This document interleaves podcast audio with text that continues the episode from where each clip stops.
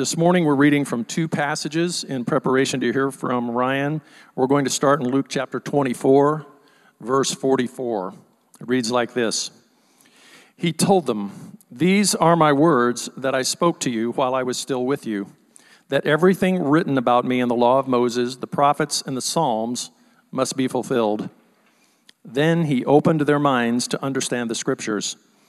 He also said to them, This is what is written the Messiah would suffer and rise from the dead the third day, and repentance for forgiveness of sins would be proclaimed in his name to all the nations, beginning at Jerusalem. You are witnesses of these things. And look, I am sending you what my Father promised. As for you, stay in the city until you are empowered from on high. Then our second passage is in Rome is in sorry Hebrews chapter 10 starting with verse 19. Therefore brothers and sisters since we have boldness to enter the sanctuary through the blood of Jesus he has inaugurated for us a new and living way through the curtain that is through his flesh. And since we have a great high priest over the house of God let us draw near with a true heart and full assurance of faith with our hearts sprinkled clean from an evil conscience, and our bodies washed in pure water. Let us hold on to the confession of our hope without wavering, since he who promised is faithful. And let us watch out for one another to provoke love and good works, not neglecting to gather together as some are in the habit of doing, but encouraging each other, and all the more as you see the day approaching. This is the word of the Lord. Thanks be to God. Thank you, Steve. Um, it's been a bit since I've been up here, and um, one of my favorite things that I've noticed here at Sunnybrook over the past couple of months is just how many new families have shown up for one reason or another. And so, if, if I've not met you, I'm sorry, I would love to. My name is Ryan Vincent, I'm one of the pastors here at Sunnybrook, and it is my joy and pleasure to spend some time in the Word of God this morning and let God uh, probe our hearts and our minds to conform us into a certain and very important image. We are going to be in Hebrews primarily. Hebrews specifically, chapter 10 is where we're going to start.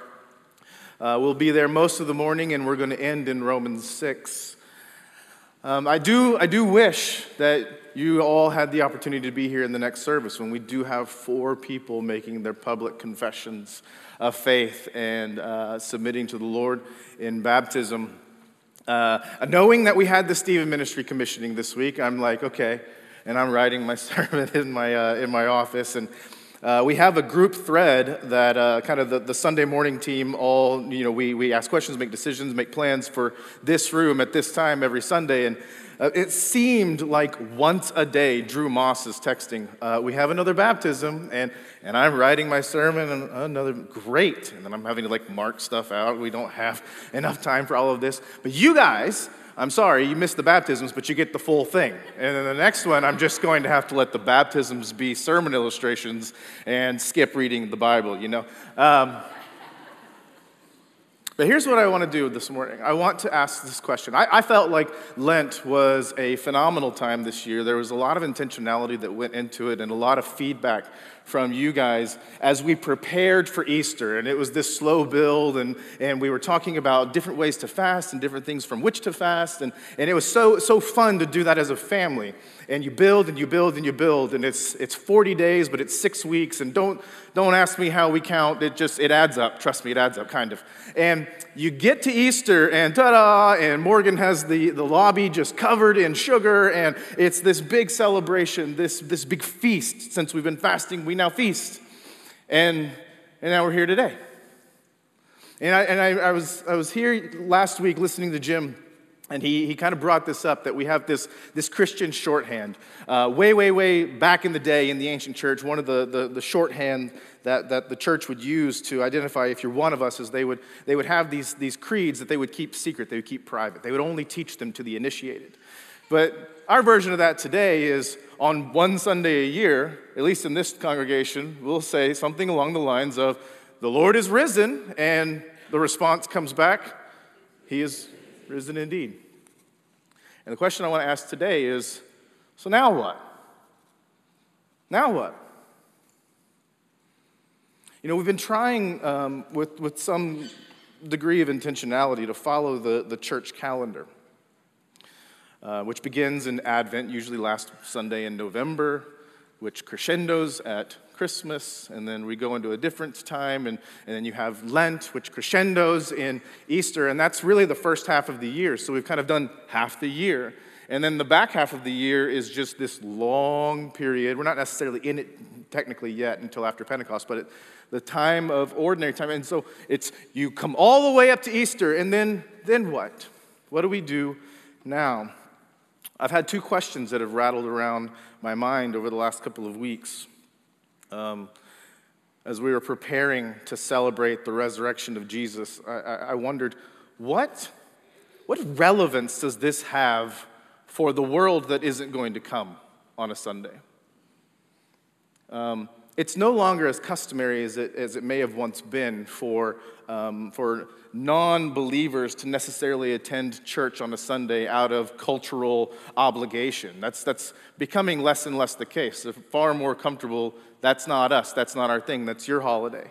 So, what relevance does the worship that you and I got to experience together have for a world out there? Um, and I don't watch much television, but I could probably guess what certain networks would have on uh, as they build up to Easter, questioning the historicity of Jesus as a person, questioning the validity of the claims about the resurrection. And they would have all of these alternative theories. Um, maybe he didn't actually die. Maybe they got the wrong tomb. Maybe he, uh, uh, they, the, the disciples stole the body. Maybe there was a, a substitute, which is a funny word to use, but and all those things are very easily dealt with in an apologetic sense. The questions themselves are kind of silly, and so the answers to respond to the silly questions are pretty basic. So none of those things hold much water when it comes to trying to refute the resurrection. So I think to an outside world, what we celebrated last week does have some evangelistic value, but that's not what I want to spend our time doing today. I want to ask, what relevance does last week's celebration have in this room? Going forward. What does it mean to live the resurrection life? What does it mean to live together in light of the fact that Jesus died for us in our place and then he didn't stay dead, but God glorified him? What does that mean for us? When, uh, when we consider what took place on that amazing Sunday, it, it altered history forever. Which means that if we are to be followers of this history altering person who is also God, then everything is connected to who he is. Everything that you and I are to sort out as far as being Christians is, by definition, connected to the person and work and identity of Christ. Uh, about a month ago, we had a, a new membership class. So we have people that were new to this church that wanted to come and, and see what we're all about, see what we believe, see how we practiced our faith, and, and see what it means to be a part of this community. And, and so um, I give my speech, Jim gives his speech, Paul gives his speech, and then at the end we just say, okay, now it's like open season. Let us know any questions about the church you might have. We, we may not have the answers right now, but we'll do our best to give you an answer. And there's some of the kind of standard fare questions, but, but one young lady raised her hand. And we have been talking by this point for almost three hours. And she goes, How would you guys define what it means to be a Christian? And I'm just like, I, I feel like we've been covering that this whole time, but okay, let me give you. And I said, just literally, the word means little Christ. That's how we would define it. And so I said, that's why you're going to hear us, um, you know, for that, that particular Saturday morning, we had been going on and on about the primacy of the scriptures at this church. And they said, that's why you're going to hear us talk about him all the time because everything comes back to who he is. And if you go through our, our discipleship curriculum that comes out of Men's Encounter or Women's Encounter and into School of Discipleship, you'll get this book that we wrote years ago that talks about one of the primary things you have to understand is identity. I can talk to you all day about knowing the scriptures. I can talk to you all day about praying and doing other spiritual disciplines. I can talk to you all day about going on mission and living a morally upright life. But if you don't understand identity, all of that is built on the most shaky of foundations at best. So we talk about it at identity. So, in terms of the Lord is risen, he is risen indeed. So now what? We, we have an identity question there. You see, if we, can, if we can be clear on who he is, we can be far more clear on who we are to be as a result. So, this is the, the, the vast majority of what I'm about to say is going to be pure reminder. I don't apologize for that. I think we just need to, we need to know this, we need to know this, we need to know this. And the first thing we need to know is we need to know the identity of Christ himself. Who is he? Now, the, the church has spent 2,000 years talking about who he is, and we will continue to spend all of eternity talking about and praising him for who he is. But in our passage today, which comes on the heel of what, heels of what Jim preached last week, in Hebrews 10, we get two very important um, characteristics or qualities about the identity of Jesus that bear much weight on how you and I follow him throughout the year, even after Easter. In Hebrews 10, starting in verse 19, the writer says, Therefore, brothers and sisters, since we have boldness to enter the sanctuary through the blood of Jesus, which it's, it's kind of hard to overstate how how interesting and uh, you know even off-putting the claim to be bold to enter the sanctuary would just be startling to some of the earliest readers. But okay so we can and we can do so boldly. How? Through the blood of jesus and then in verse 20 it says he has inaugurated for us a new and living way through the curtain that it is through his flesh. The writer's playing, doing some wordplay there, talking about the curtain in the Holy of Holies. It says, through the curtain, which is the flesh of Jesus poured out and given and sacrificed for you. And since we have a great high priest over the house of God, and I'm going to stop there. We'll come back and finish that particular sentence in a second. But two things that the identity of Christ does is it gives us confidence as we come catapulting out of Easter to follow him well the rest of the year. He gives us confidence for two reasons. First, he has created a new covenant. If you just let your brain kind of skim the biblical covenants, you have the Adamic covenant, the Noahic covenant, the uh, Abrahamic covenant, the Mosaic covenant, the Davidic covenant. You could even sprinkle some other ones in there. Those things were all important in their own right, in their own place, in their own time. But in Jesus, they all culminate into this new covenant and I want to jump back a little bit in Hebrews to see how the writer describes this covenant as it relates to the old one. So Jesus has given us and he has created a new covenant. In Hebrews 8 6, it says, Jesus has now obtained a superior ministry.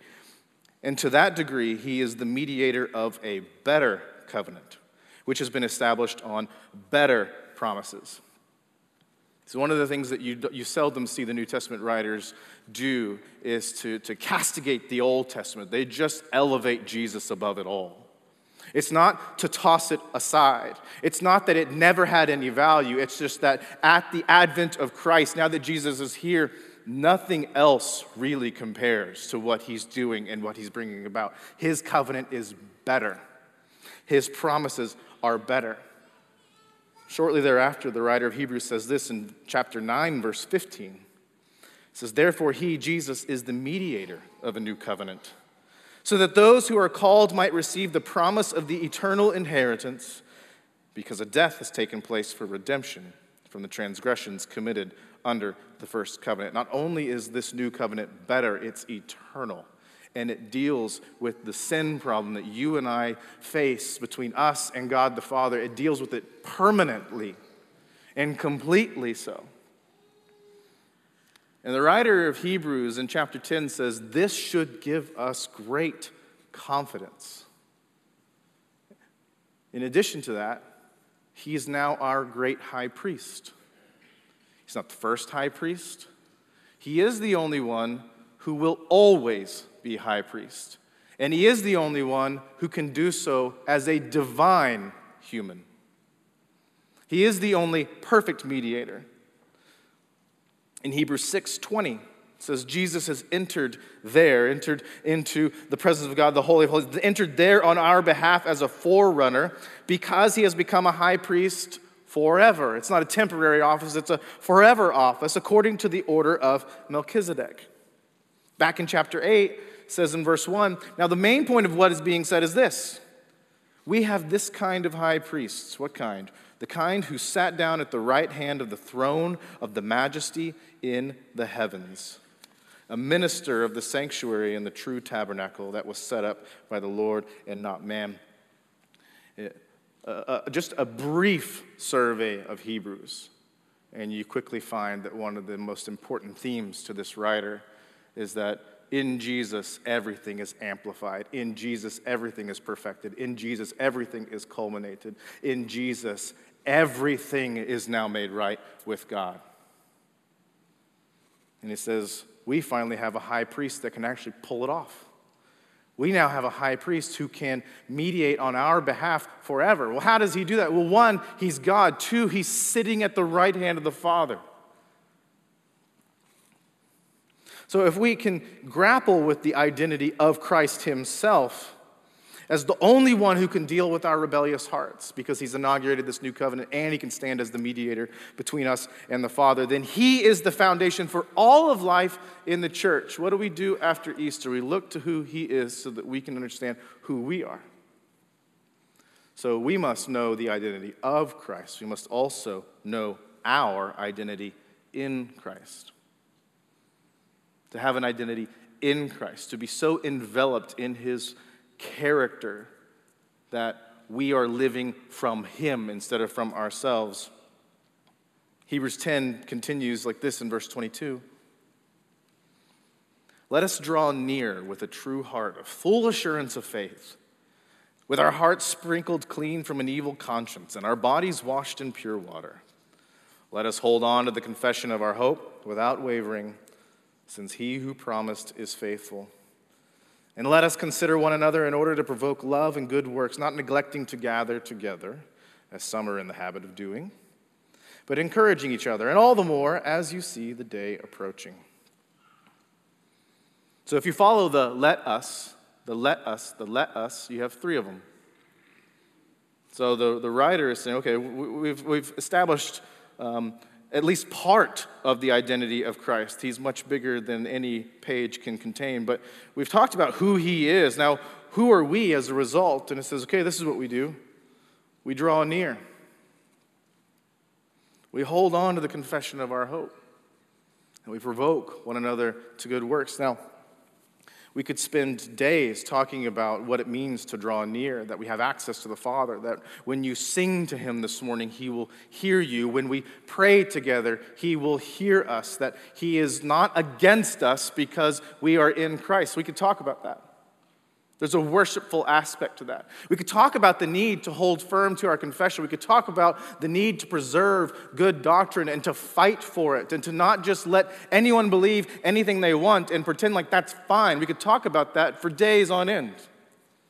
We could talk about what kinds of good works does God uh, insist on? What kind of good work is not trying to earn your favor before God, but working from the favor that He's given us through the blood of Christ? We could talk about that for days. But one of the things that I want us to just notice here is that nowhere in this passage will you hear this stuff discussed in the singular. It's let us draw near, let us hold fast.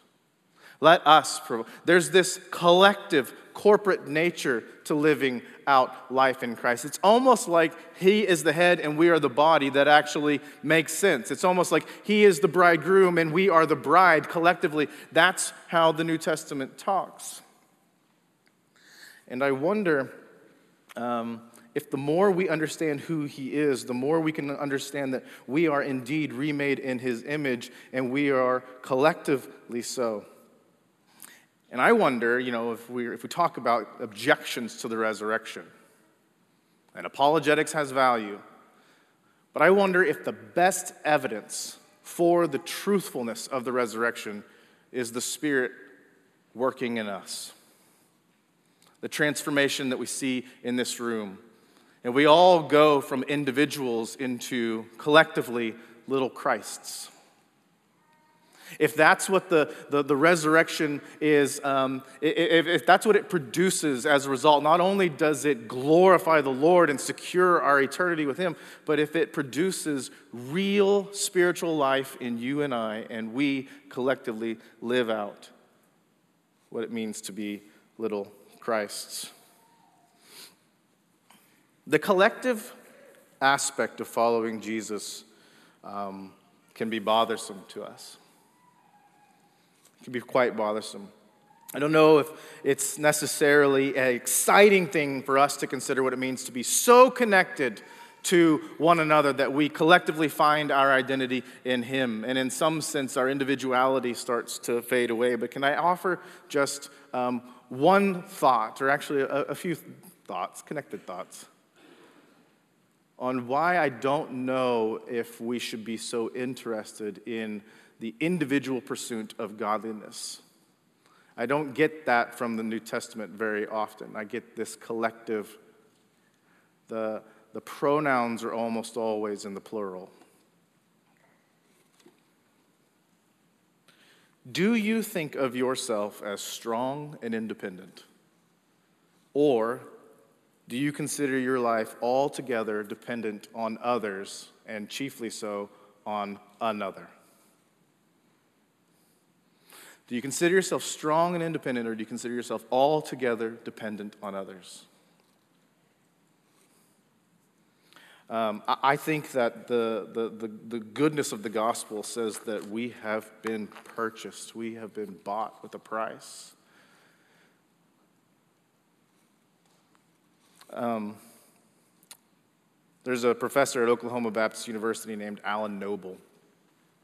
And uh, he's got a pretty interesting book. I just want to read you a few little excerpts from his book and see if we can connect this to the work of the gospel and the outworking of Resurrection Sunday through the rest of our lives. This is, his, this is the first little excerpt. He said this This is the fundamental lie of modernity that we are our own. That we are our own that our lives are uh, to do with what we please. And it just seems, as I, as I look back through Hebrews and then all the chapters before it and all the chapters after Hebrews 10, I see this call to self denial and to finding life in Christ and life in the community, faith. He says, modernity will tell you you are your own. He says, that's a lie. Says later on, he says, if you are not your own but belong to Christ, then the entire modern project of identity formation and expression is a sham. That means a major portion of our economy is based on the myth that we need to be someone unique. When I read this book, it doesn't ask me to pretend like I'm nobody or I'm unimportant, but it sure does demand conformity on every page. He says later on belonging to God sets limits on our lives. Sometimes they're hard limits to bear. It's not easy to stand before God, even with grace. Moment by moment, we must set aside our sinful desires, even the ones closest to our heart, to live sacrificially. I do not want to lie to you. This is a difficult life. Maybe some hyperbole, probably not much. There's a famous document known as the Heidelberg Catechism, and it opens with this question and even if you've never read this particular document or been a part of a tradition that, that uses it in, their, uh, in their, their kind of church governance, you like, you've likely heard this question and this answer.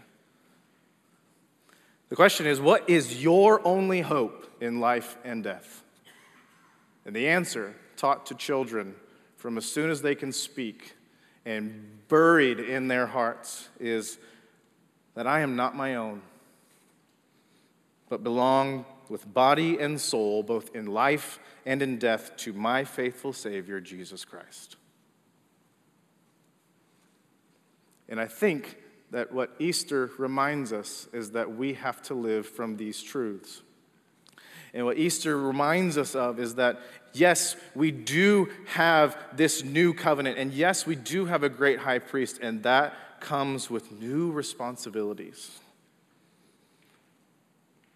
And if I trust Jesus with my death, which those of us who have followed him in faith certainly do, if I trust him to glorify me in my death, how much more so should I trust him to submit to him in obedience in my lifetime now? Easter came and left us with renewed confidence in God's work in us through Jesus. We'll celebrate Easter again in one year. And I think it is one of God's gifts that the, the celebrations come with incredible consistency and frequency to remind us afresh that it is His work, His resurrected life, His work sent through His Spirit in us that continues to testify to the glory of God and the goodness of this gospel. We have this great confidence. And uh, this, will, this will make even more sense in second service with all these baptisms lined up before it. But I do want to finish our time this morning in Romans 6. I think Romans 6 pulls together a lot of these ideas here in Hebrews 10 and buries it, pun intended, buries it into the identity of Christ.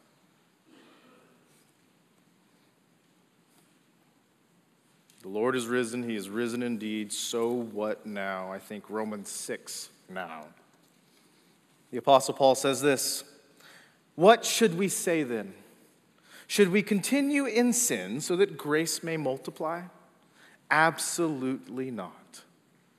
How can we who died to sin still live in it?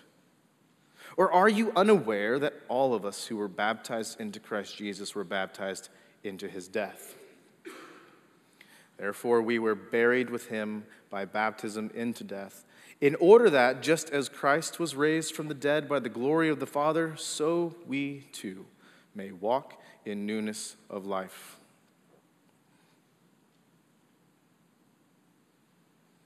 For if we have been united with him in the likeness of his death, we will certainly also be in the likeness of his resurrection.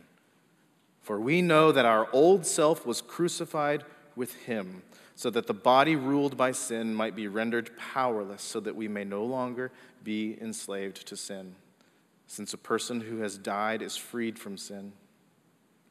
Now, if we died with Christ, we believe that we will also live with him, because we know that Christ, having been raised from the dead, will not die again.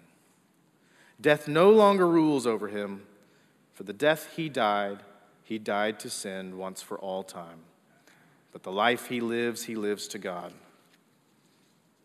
What do we do after Easter? So you too consider yourselves dead to sin and alive to God in Christ Jesus. I know this can sound esoteric and abstract, but it is the very word of God, and it is the very truth that gives life and sustenance to our souls. It's these kinds of words that the writer of Hebrews says that we should, we should uh, provoke one another to do good works. What kind of good works? The ones that flow from this good book. Consider yourselves dead to sin and alive to God in Christ Jesus. Eugene Peterson died a few years ago, maybe last year, died a few years ago. He had a famous, I don't remember if it was a book title or just a famous line from the book, but it, it strikes me as a, an apt description for life lived in the wake of Easter when he prescribes the Christian life to be one of a long obedience in the same direction. And that's certainly not to work ourselves into the favor of God. It's working from the fact that in Jesus we already have it. Maybe Paul said it the best life lived after the resurrection, he says, I no longer live, but Christ lives in me. Amen? Now, in light of these truths, which they're deep, one of the most profound things that we can do is to just worship. I know there's lots there about obedience and good works. Certainly a fan of those. But sometimes it's important to just marvel. Sometimes the best thing we can do is to just break down and see Him for how beautiful He is. And every week we get the opportunity to do that. As we celebrate, remembering the sacrifice that brought about the new covenant, the sacrifice that mediates on our behalf as the great high priest. So, this is Christ's body given for you. Take and eat.